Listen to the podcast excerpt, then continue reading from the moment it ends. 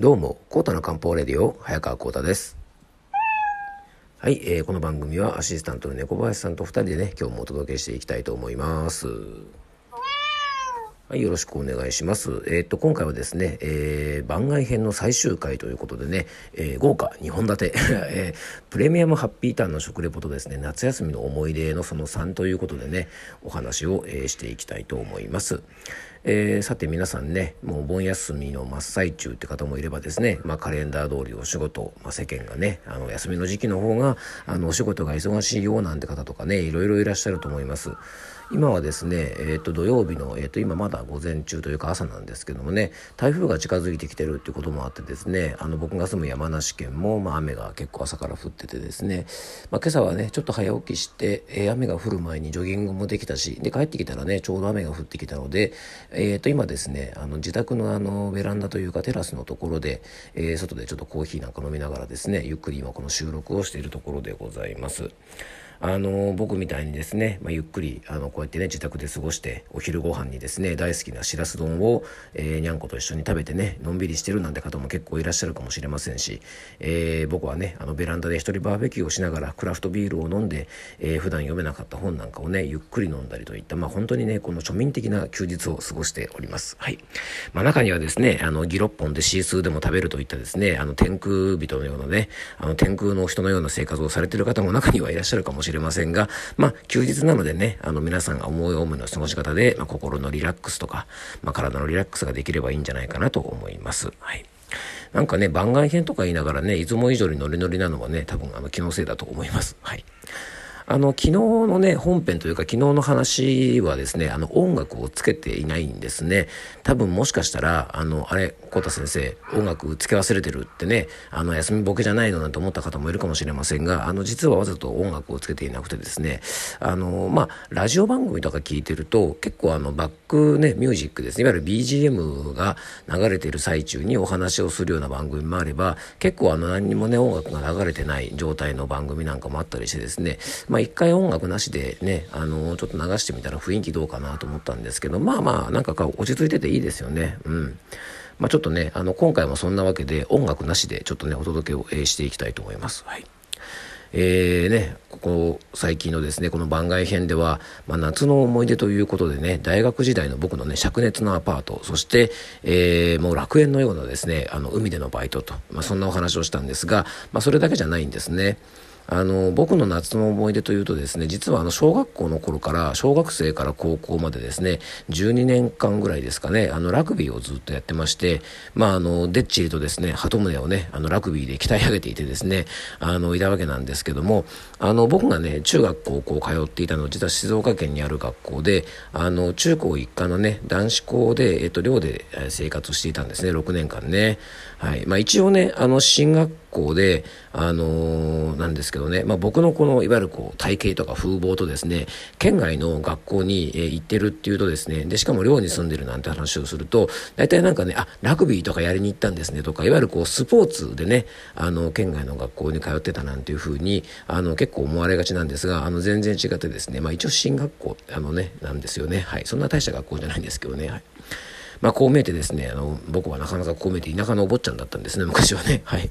えー、まあ、そんなわけでですね、まあ、そんなこんなでね、あの、その学校はね、一応進学校ってこともあって、部活動はですね、今でもそうなんですけど、週に3回だけなんですね。確かね、僕の頃は、火、木、道路の週3日だけしか部活動はやっちゃいけませんよっていう、まあ、学校のルールだったんですね。で、試合前になると、ちょっと日曜日なんかも練習したりしましたが、あの、試験前になるとね、あの、部活動禁止期間なんかがあったりして、まあ、これは多分他の学校も一緒なのかな。あの、部活やらないような期間があったりしてですね、いわゆるこう、がっつりね、あの、部活やるっていう感じの、あの、雰囲気の学校ではなかったんですね。で僕がいた当時はそれでもねなかなかあのそんなにラグビー部は弱くもなくてですねなかなかあの花園いわゆるあの全国大会にはねあの高校の時とか行くことができなかったんですが僕が卒業してからですね12年後ぐらい僕の後輩たちがですねあのまあめでたくですね全国大会あの花園にねあの出場できるようになってですね今ではね結構僕のその子の母校はですねあの花園のね常連校になりつつあるので結構ねその少ない練習でえー、効果的に結果が出てるということでね、今いろいろ部活動のあり方とか問題になってますよね。なので、割とこうモデルケースとしてね、結構あの、なんか全国的にもその部活のやり方っていうのが、うちの学校は注目されてるみたいなんですよね。で、そんな学校でね、まあ、ラグビーしてたわけなんですが、あの、毎日ですね、地獄の練習を、あの、しているところから見ると、結構生ぬるいような感じがね、えー、するかもしれませんが、まあ、あの、やってる方からするとですね、まあ、週3日でもね、結構きつかったんですよね。で、僕がですね、高校に上がるのと同時に、まあそういうね、まあぬるい学校なのにですね、何の手違いかわからないんですけども、あの、元日本代表ですね、あの、元日本代表で、現役をね、引退したばっかりのものすごいごっつい監督がですね、ラグビー部に赴任してきまして、まあ練習の回数こそ、やっぱり学校のね、あの、ルールで変わらなかったんですけども、一気に練習メニューが変わってですね、まあこの元日本代表のですね、監督が来てからですね、もうメニューがめちゃくちゃきつくなったんですよね。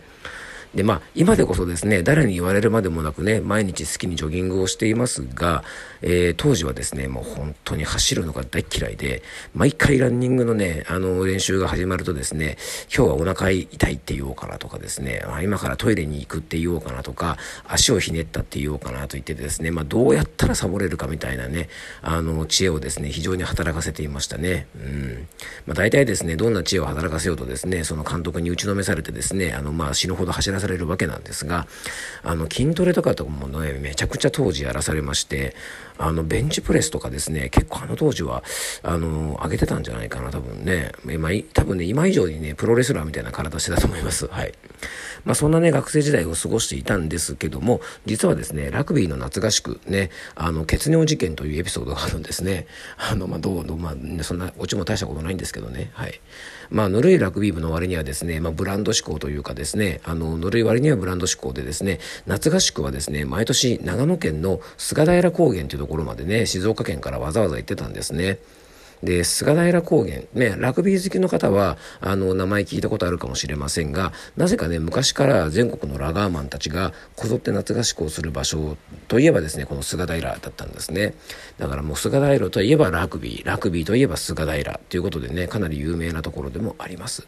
で、僕はね、ちなみにあの、小学生の頃から夏休みになるとですね、当時所属していたラグビースクールの合宿で、あの、菅平に行っていてですね、まあ今考えるとね、まあ小学生時代から菅平平に行くってね、結構贅沢だよなと思ったんですが、まあそこのラグビースクールはですね、えっと、結構先生たちもね、あの、まあ強豪校の OB の先生がいたってことで、やっぱり菅平でしょってことでね、あの、多分先生たちも行きたかったんでしょうね。あの、そんなこともあってですね、あの、小学生時代から菅平に行ってたんで、やっぱ夏の思い出の一つといえば、やっぱりこの菅平の合宿なんですね。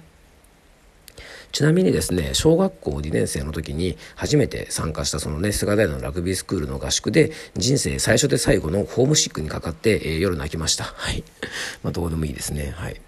まあ、今ではですね、あの、外の方が伸び伸びしちゃってるぐらいなんでね、まあ人間ね、あの、まあ、ホームシックにかかるなんてこともやっぱり僕もあったわけですね。はい。まあ、そんな夏休みのね、ラグビーの合宿なんですけども、まあ、例のね、日本代表ね、ジャパンのコーチが赴任してきてですね、まあ、それでなくともね、それまでも辛かった夏合宿がですね、本当にあの、地獄の夏合宿になりまして、あの、まあ、地獄の底に叩き落とされるぐらい結構辛くなったんですね。おなんか防災無線が鳴ってますね。ね、そんなぐらい辛かったので、まあ指一本折れればですね、練習が休めるぐらいね、休めるかなって自分でね、指を一本折っちゃおうかなっていうぐらいですね、結構真剣に考えたぐらいきつくて、えー、いたんですけどもね、ちょっとあの、防災無線で、えー、台風が近づいてる放送をしてるのでね、ちょっと一回ここでチャプター切りたいと思います。はい、ということでね、続きの方をお話ししていきたいと思います。なんかですね、地域の放送で、えー、今晩ですね、花火大会が予定されてたんですけども、台風が来てるということでね、中止ですっていうのをですね、なんか放送してましたね。えー、まあ、せっかくのね、花火大会なんですけど、残念ですね、ほんとね。はい。えー、何の話だったかというとですね、まあ、とにかくですね、そのジャパンのね、元ジャパンの監督が赴任してからですね、練習が死ぬほどきつくなってですね、まあ、ほんとね、自分で指一本折って休めるんだったら折っちゃおうかなって考えたぐらいですね、あのー、ほんと真剣ににね、あの、考えるぐらいきつかったんですね。でね、練習試合とかをやっぱりね、菅平に行くとやるんですね。かなりいろんな学校が菅平に来るんでね、まあ練習試合よくするんですけども、もうその練習試合でですね、しょぼいプレーとかしたらですね、もうほんとその後地獄でね、エンドレスタックルでですね、延々とタックルの練習をさせられたりとかですね、あの、きついのはですね、筋トレとかね、ランニングとかの、あの、基礎系の練習をですね、こう延々とやらされるメニューはほんときつかったですね。でね、そんなきつい練習で死にそうになってですね、唯一の楽しみはね、ほんと練習が終わった後にね、あの、旅館に帰ってですね、ビールを飲むことではもちろんないんですね。高校生でしたからね。あの、アイスボックスをですね、買ってですね、ゴリゴリアイスボックスを食べながらですね、ホテルにあったテトリスを友達と一緒にやるっていうのが、まあ本当に楽しみでしたね。うん。で、そんなね、合宿中の朝ですね、確か、高校2年生の夏合宿だったんですけど、朝起きてですね、でね、トイレでね、おしっこしたらですね、なんとおしっこの色がね、抹茶色なんですね。うおここれはと思ってですね、もしかしてこれ噂に聞くあの、おしっこに血が混じるっていうね、血尿ってやつじゃないかと思ってですね、お、これは一大事だと思ってですね、やばいっていう感じで、あの、でもね、顔はニヤニヤしてるんですね。なぜかというとですね、これで、えー、練習を休む口実ができたと思ってるわけですね。なのでもうこれはもう監督にすぐ言わなくてはと思ってですね、血相を書いてっていうよりも本当ニヤニヤしながらですね、先生大変です。今、朝起きておしっこしたらですね、って話をすると、おうおうちょっと疲れてるとな、そうなることがあるから、うん、あのー、すぐ練習行くから早くやろよ、なんて言われてですね、全く無視なんですね。はい。まあ、あの、その場で僕は崩れ落ちました。はい。まあ、もちろんね、その後も血尿など出ることもなくですね、あのー、その日にあった試合ではですね、必殺の顔だけダッシュとですね、えー、下振りタックルを駆使してですね、あの、無事にま乗り切ったわけなんですけども、はい。まあ、そういうですね、血尿が出た。まあ、多分血尿じゃなかったんでしょうね。汗いっぱいかいてたから煮詰まってただけなんでしょうけどね。あの、そんな血尿をね、あの、しながらもね、あの、試合に出てですね、あの、まあ、結局ね、あの、練習を乗り切ったわけなんですが、まあ、ラグビー選手もね、いろんなタイプの選手がいて、まあ、パワー派とかですね、スピード派とか、テクニック派とかですね、頭脳派とかいろいろあるんですが、まあ、僕はですね、必殺技が先ほどのね、顔だけダッシュとかですね、下振りタックルっていうですね、あの、まあ、そういう感じの技を結構得意としてたので、あの、演技派のラガーマンとしてですね、結構鳴らしておりました。はい。あの、今日もね、番外編ということでね、皆さんの役には全く立たない、ね、滑らない話でもないし、酒のつまみにもならない話をしましたが、あの、次回からはですね、真面目にお話をお届けしていきたいと思います。えー、この後ですね、ハッピーターンの食レポがありますので、よかったら最後までお付き合いください。はい、えー、コータの漢方レディオ番外編ということでね、じゃあね、林さんも今回はですね、えー、プレミアムハッピーターンのね、えー、食レポの方をね、お届けしたいと思いますんでね、猫林さん今日もよろしくお願いします。はい、猫林さんもね、楽しみにしてましたもんね、このプレミアムハッピーターンを食べるのはね。うん、まあ、あの、このプレミアムハッピーターンはですね、まあ、あの、とある方がですね、あの、僕がハッピーターンが好きだということで、あの、送ってくださったものなんですけど、何種類かね、あの、種類をね、あの、送ってくれてですね、このね、プレミアムハッピーターンがですね、実はね、冷蔵で送られて、送られてくるんですよね、猫林さんね。うん、もうハッピーターンがですね、冷蔵でうやうやしく送られてくるなんてことはですね、これは結構びっくりでね、最初何が送られてきたのかなと思って開けたらですね、プレミアムハッピーターンということでね、まあほんとびっくらこけましたよね、ほんとね。うん、ね、思わず興奮しすぎてびっくらこいたなんていうですね、なんか変な日本語を久しぶりに使っちゃったんですが、あの、今回はですね、いくつか種類がある中で、えー、サワークリームオニオン味とですね、あと、えー、和三本味というですね、ちょっと二つの、えー、ハッピーターンをですね、食べてちょっとその感想をね、皆さんにお届けしていきたいと思いますので、ね、小林さんよろしくお願いしますね。はい。まずですね、サワークリームオニオンからいこうかな。はい。まあ、サワークリームオニオンっていうとですね、皆さん何を思い浮かべるでしょうか？多分ですね、あの、プリングルスのね、あの、ポテトチップスみたいなのにね、結構ありますよね。あと、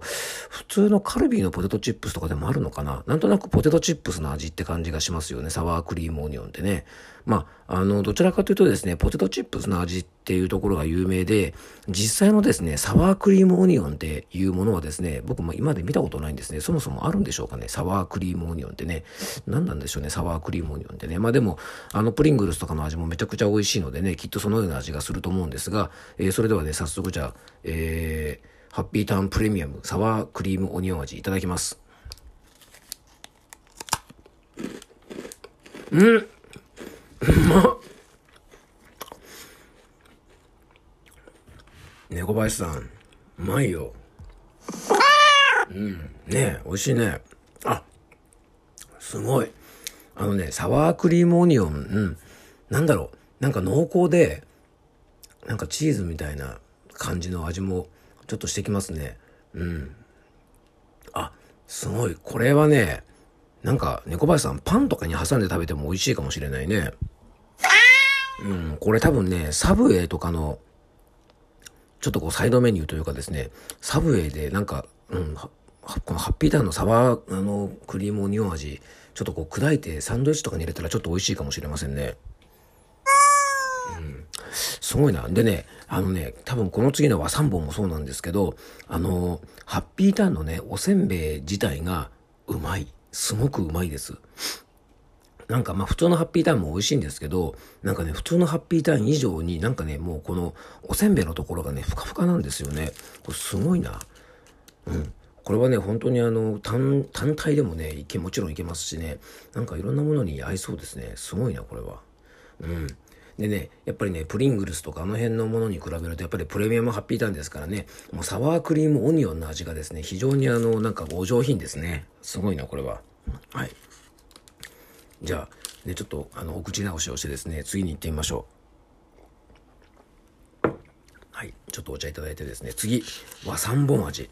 ね、ハッピーターンといえばですね、やっぱり甘辛いね、あの味というのがね、甘じょっぱいというのがですね、やっぱりポイントなんですけども、和三本を使ってるってことでね、まあ、どんな味がするんでしょうね。甘いのかな？ちょっと甘じょっぱいのかな？ちょっとドキドキしますね、猫林さんね。じゃあいただいてみましょう。うん。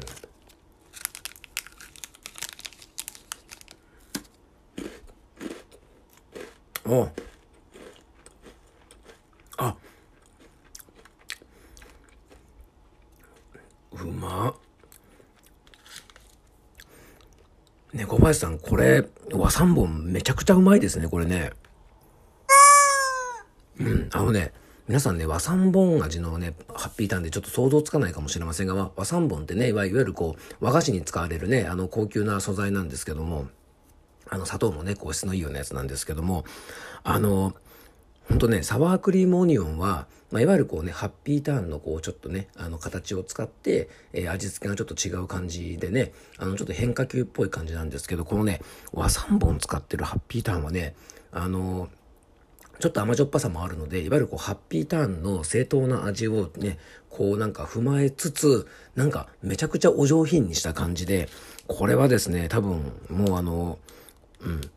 なんか偉い人とかが来てもですね、お茶受けに十分出せるぐらい、あの、ハッピーターンの袋から出してですね、お盆に並んでたらですね、かなり高級なお菓子に見えるかもしれませんよね、猫林さんね。うん。いや、でもこれの和三本はね、想像以上にね、やっぱ甘さがすごく上品で、あの、そこにちょっとしたしょっぱさが入っててね、で、さっき言ったみたいに、この、なんでしょうね、えー、おせんべいの部分のこのふかふか感があるので、ほんとね、お上品な和菓子を食べてるぐらいの感じがするのでね、いや、この和三本味めっちゃうまいな。いや、だからね、どちらかというとね、僕、ハッピーターンって結構ビールのお供で、ビールとか飲みながらですね、ハッピーターンを食うというですね、あの、非常にあの、ジャンクな生活をたまに、あの、自分へのご褒美ですることがあるんですが、まあ、これはですね、ビールとかで流し込んじゃいけない感じですね、小林さんね。なのでね、あの、ちょっとお上品にね、これだけ単体で食べた方がね、絶対いいかなと思います。はい。えー、今回はですね、ずっと皆さんにしたいと思っていた、えー、ハッピーターンのですね、ちょっと食レポで、えー、サワークリームオニオン味とですね、和三本味2種類のハッピーターンをお届けしました。実はこれ以外にもですね、何種類かね、ハッピーターン、あの、プレミアムなものがありますので、まあ、それはね、あの、僕が、あの、個人的に、あの、ひそやかに楽しみたいなと思いますので、えまた機会があったらですね、皆さんにもご紹介していただき、えしていきたいなと思っております。